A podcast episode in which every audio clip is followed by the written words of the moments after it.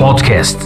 GDH Dijital GDH Dijital'de Doğu Akdeniz'in en çok konuşulan adasından özel bir konuğumuz var. Ben Burç Tunçer, yayınımıza hoş geldiniz. Öncelikle konu başlıklarından bahsedelim, sonra ise konumuza sorularımızı sormaya başlayacağız. Evet, Güney Kıbrıs'ın Suudi Arabistan'la işbirliği. Beraberinde Güney Kıbrıs Rum yönetimi lideri Anastasiyadis'in Ercan'a karşılık Maraş Şesti ve Kuzey Kıbrıs Türk Cumhuriyeti'nde halen devam eden krizi konuşacağız. Konuğumuz siyasal iletişim danışmanı Uğraş Beratlı. Uğraş Bey yayınımıza hoş geldiniz. Hoş bulduk. İlk olarak şöyle başlayalım isterseniz. Güney Kıbrıs gazetelerinde Alitia ve diğer gazetelerde Suudi Arabistan Genelkurmay Başkanı Fayet El Ruvali'nin Rum Milli Muhafız Ordusu Komutanı Dimitrios Zervakis'in davetlisi olarak Güney Kıbrıs'a ziyareti konuşuldu. Burada da öne çıkan başlıklar şu şekildeydi. E, görüşmede Rum Milli Muhafız Ordusu operasyon gücü ve göğüs gelmesi gereken sorunların ve bölgesel konuların karşılıklı işbirliğiyle ele alındığı belirtilirken e, diğer yandansa iki ülkenin askeri heyetlerinin görüşme gerçekleştirildiği aktarılmıştı. Haberin devamı şu şekilde Ruvali'nin Rum yönetimi başkanı Nikos Anastasiadis ve savunma bakanı Haralambos Petridis'te görüşmeler gerçekleştirdiğini vurgulayan gazeteler, Rum gazeteleri konuya ilişkin Rum savunma bakanı Petridis'in açıklamalarına da yer vermişti. Habere göre Petridis şunları söyledi.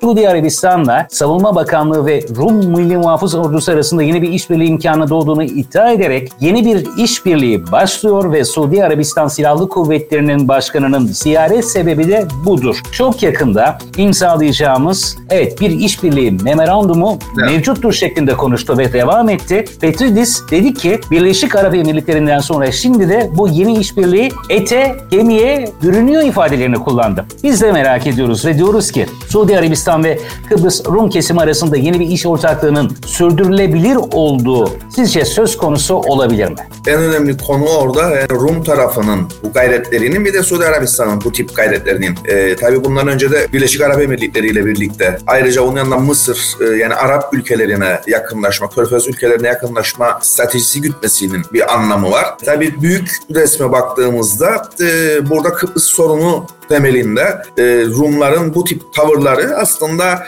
Kıbrıs Türk toplumuyla anlaşma yönünde değil de Türkiye'yi sıkıştırma, e, Türkiye'yi bir çözüme zorla, ona gözdağı verme e, yönünde gösterdiği, aldığı tavırlar, tavırlar. E, ben açıkçası yani bunun bu yönetimin sürdürülebilir bir politika yürüttüğünü genel olarak inanmıyorum ben. Gerek işte Arap ülkeleriyle, gerek Kuzey Afrika ülkelerinden ve işte Mısır, Mısır'la Türkiye'nin yaptığı anlaşmaya karşı takındıkları tavır, Yunanistan'ın takındığı tavır, bunlar hepsini aldığımızda, bütün resme baktığımızda benim gördüğüm şey şu. Şimdi birazcık da dışarı yani Kıbrıs sorununa biz Kıbrıslar hep içeriden ve hep yakından baktığımızda büyük resmi görmekte hep kaçıyoruz. Buna dikkat etmiyoruz büyük resmi. Yani şu anda dünya gerçekten yeniden paylaşılıyor. Ve bu yeniden paylaşılma anında o olanlarda da Türkiye'nin ne kadar büyük bir oyuncu haline geldiğini giderek e, bütün şeylere rağmen yani e, işte e, ekonomik yaşadığı sıkıntılara, etrafta gelen saldırılara, darbe teşebbüslerine bütün bunlara rağmen Türkiye bu, bu, bu yönde Orta Doğu'da ve dünyanın bu tarafında en güçlü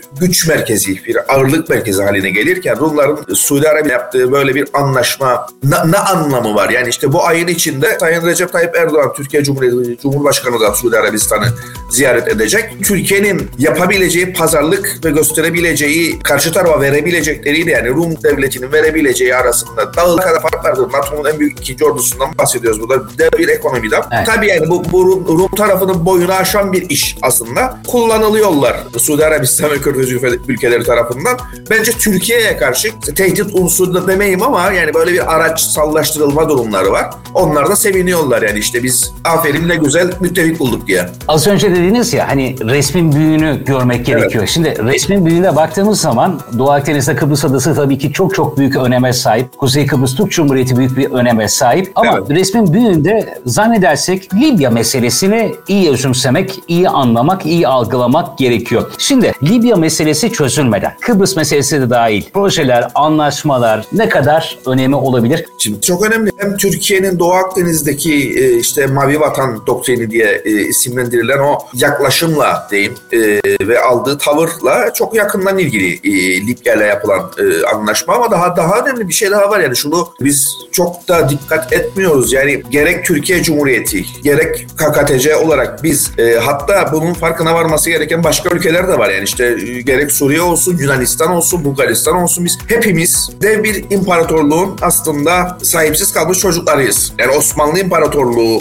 hinterlandında Osmanlı İmparatorluğu'nun kurduğu o kültürel dünyanın parçalarıyız hepimizde. Şimdi Libya da bunun parçası. Yani Türkiye ile veya işte Türk dünyası ile Libya'nın bağı, bağının olmadığını düşünmek tarih bilmemektir. Hem de bu gerçeği görmemek demektir. Yani e, şöyle bir şey var yani Libya sonunda Afrika'da ta ondan sonra işte Mısır, Mısır'da Nil Havzası'nın üzerine ta Orta Afrika'ya oradan da ta aşağılara güneye, güneye kadar e, inen bir hattın korunması ve gözlenmesi için önemli bir noktadır. Diğer taraftan da işte Akdeniz'in tam ortasında bir kara sularıyla işte de, deniz alanıyla tam ortasında İtalya'ya karşı bir, bir bölgede Akdeniz'i ortadan ikiye böyle bir pozisyondadır. Şimdi hem Akdeniz'in batı tarafındaki işte Fransa'dır, İspanya'dır ve benzeri ülkelerin onlar Avrupalıların Akdeniz'de bir hakimiyet ve en azından çıkarlarını koruma e, mücadelesi e, için ihtiyacı vardır bu bölgede bir hakimiyete. Hem de Türkiye'nin vardır çünkü yani Akdeniz en büyük sahili olan ülkeye bugün gösterilen tavır e, hem haksızdır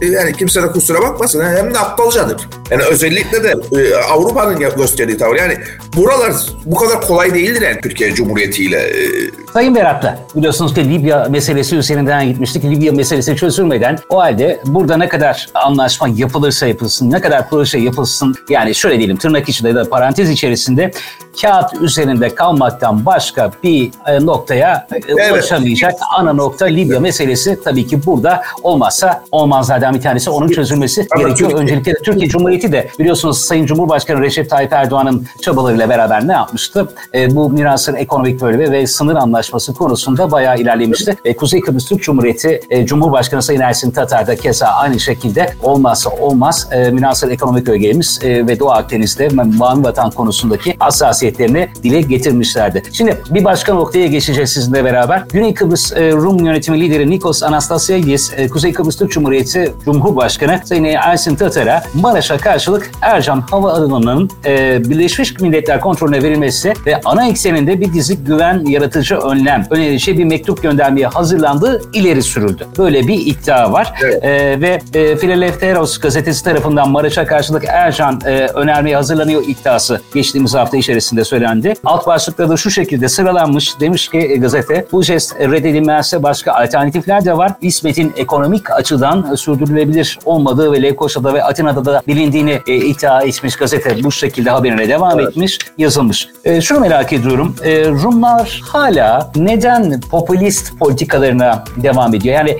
dünyaya e, şirin görünme çabaları yani şöyle nereye kadar devam şey, edecek? Şey var, hem İsmet e, meselesi hem de e, en başında ya Rum tarafının işte gaz bulduk, gazı çıkaracağız, satacağız da bilmem ne filan bilirsiniz. Şey meşhur şey vardır, e, fıkrası vardır Nasrettin Hoca'nın. İşte çalılar var da o çalıların yanından koyunlar geçecek de koyunların şeyi takılacaklar da onlardan yün yapacak falan falan filan diye bir fıkrası, fıkrası vardır Nasrettin Hoca'nın. E, Anastasiadis gerçekten e, şöyle söyleyeyim yani birazcık amiyane tabirle söyleyeyim. Gerçekten komik adam Anastasiadis. Yani her seferinde yani işte gaz meselesi, İsmet meselesi bütün bunların olmayacak işleri ileri sürerek Türk tarafını uzlaşmaz, anlaşmaya yanaşmayan böyle işte bir sürü saçma sapan gerekçeyle oyuna getirmeye çalışıyor Türk tarafını. Tırnak içerisinde yani e, Türkiye'nin güya dünya kamuoyunda uzlaşmış e, uzlaşmış Aynen olduğunu öyle. anlatma gayretine. Peki e, Anastasiadis'in e, bu önerisi jest ya da jestleri kendilerinin deyimiyle evet. Maraş'a karşılık Ercan'a verelim jesti ne olursa olsun Maraş'ı kurtulalım e, kurtulalım güdüsüyle mi yoksa bir seçim yatırımı olarak mı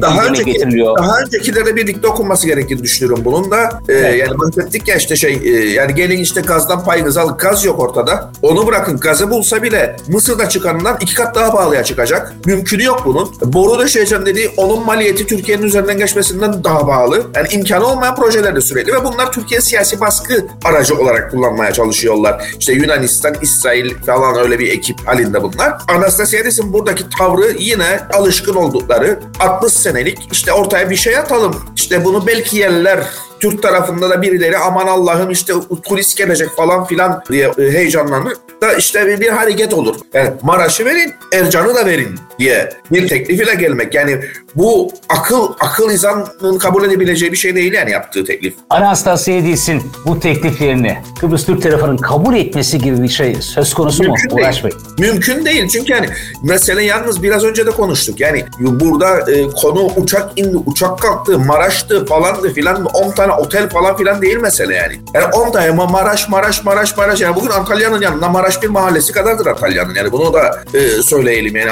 öyle olağanüstü falan filan bir, bir durum yok yani aslında baktığınızda orada. Ama şudur esas mesele egemenlik meselesidir. Yani e, hava alanını vererek, kuleyi de vererek bizim burada devlet olma iddiamızı, bizim hava sahamıza iddia ettiğimiz egemenlik haklarımızdan vazgeçtiğimizi, e, bunun karşılığında da işte e, bir şekilde böyle Kıbrıs'ın kuzeyine el koymuş bir grup isyankar işte etnik olarak da ne olduğu belli olmayan tabii büyük politikalarını söylerim ne olduğu belli olmayan derken yok Kıbrıslıydı yok değildi bilmem neydi Kıbrıs Türk değildi Kıbrıslıydı falan filan diyerek böyle sulandırılmaya çalışılan. E, bu burada e, Anastasiadis'in yaptığı şey e, benim gördüğüm kabul edilemeyecek teklifle gelip bakın ben teklif yapıyorum yaklaşmaya çalıştım falan filan gibi bir her zaman yaptıkları bir numaradan yani ibaret. Bu, bundan sonra gelecek tekliflerde de yine aynı mantaliteden gidilecek. Yani tabii, kendi tabii, inandıkları tabii. doğrulardan gidilecek. Belki de tırnak içinde söylüyorum megala ideadan gidilebilecek e, şeklinde e, yine Türkiye'yi yalnızlaştırma ve psikolojik harekat şeklinde e, devam eden politikalara, popülist politikalara devam edecekler gibi. Evet. Yani Anastasiadis aday olduğu parti DİS'i EOKA'nın kurucu unsurlarından biridir. Bunu kimse unutmasın. Yani liberal bir partidir şu anda. Evet doğrudur liberal evet, unsurlar. Bir kere daha altını çizelim mi Uğraş Bey? Bir kere daha Tabii. tekrar edelim aynı cümleyi. Anastasiadis ait olduğu, aday olduğu parti olan DİS'i e, evet bugün liberal bir partidir ama EOKA'nın kurucu unsurlarından biridir. Yani kurucu, kurucu unsurudur DİS'i. Ya da şöyle diyelim DİS'inin kurucu unsurlarından en önemlisi EOKA'dır. Yani Anastasiadis'in dünya görüşünün ne olduğunu net olarak bilmek gerekir. Yani Anastasiadis milliyetçi, hele milliyetçisi bir adamdır. Liberaldir evet. Kendisi ülkesindeki ortaya çıkan yolsuzluklardan görüleceği gibi evet parayı filan da seven bir adamdır ama ama en sonunda EOK'acıdır yani bu adam. Yani bunu bunu bilmek gerekir. Peki şimdi Kuzey Kıbrıs Türk Cumhuriyeti iç siyasetine hemen girelim. Son 3 dakikamız hızlı bir şekilde toparlamamız evet. gerekiyor. Konumuz siyasal iletişim danışmanı Uğraş Beratlı. Kuzey Kıbrıs Türk Cumhuriyeti'nde hükümet krizi devam ediyor. Hemen hatırlatalım izleyicilerimize neler olmuştu? Kuzey Kıbrıs Türk Cumhuriyeti Yüksek Seçim Kurulu Cumhuriyet Meclisi'nin 50 yeni üyesini belirlemek amacıyla erken genel seçim sonuçlarına göre Kuzey Kıbrıs Türk Cumhuriyeti Başbakanı ve Ulusal Birlik Partisi Genel Başkanı Bay Suçoğlu erken seçim yarışının partisiyle beraber önde tamamladı ve koalisyon hükümeti için e, çalışmaya başlayacaklarını söylemişti. Ancak Ulusal Birlik Partisi Genel Başkanı ve Başbakan Faiz Suçoğlu 30, 42 ve 45 vekille hükümetin oluşturulması gerektiğini ifade ederek bu rakamların dışında hiçbir şeyin olması e, hiçbir şeyi değiştirmeyecek. E, bir şeyin olması hiçbir şeyi değiştirmeyecek. E, dışarıdan seyretmeyin. Gelin elinizi taşın altına koyun. Gelin e, beraber yapalım. Beraber daha güçlü oluruz e, şeklinde Sayın Başbakan açıklamasını yaptı.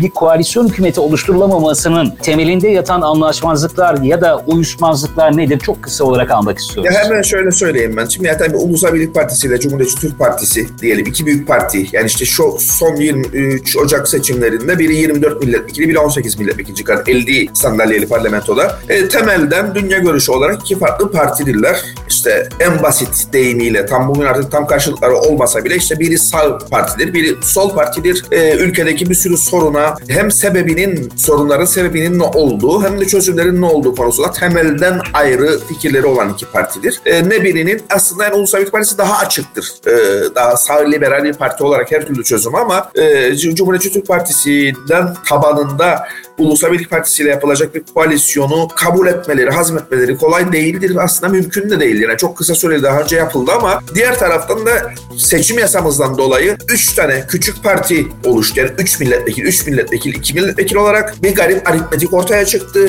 Ne yazık ki şu anda ülkemizde çok ciddi yapısal e, sorunlar vardır. Bunların çözülmesi gerekir. Herkes bu için çare arıyor. E, Ulusal Birlik Partisi de, Cumhuriyetçi Türk Partisi de, diğer işte e, Demokrat Parti de, Halkın Partisi de, Yeniden Doğuş Partisi de bu bütün bütün partiler de bunları çözüm bulmaya çalışıyorlar yani. E, ve görünen o ki bir koalisyonla çözüm bulunacak. Hayırlısı diyelim yani önümüzdeki hafta herhalde netleşmeye başlayacak. Sayın Uğraş Berat umarız kahve keyfinde yeni koalisyon keyifli bir şekilde icraatlarına başlarlar. Kuzey Kıbrıs Türk İnşallah. Cumhuriyeti'nden siyasal danışman Uğraş Beratlı bizlerle birlikteydi. Bir sonraki GDH yanında görüşmek üzere. Tüm podcastlerimiz SoundCloud ve Spotify gündeme dair her şey kanalımızda. Abone olmayı unutmayın. GDH Dijital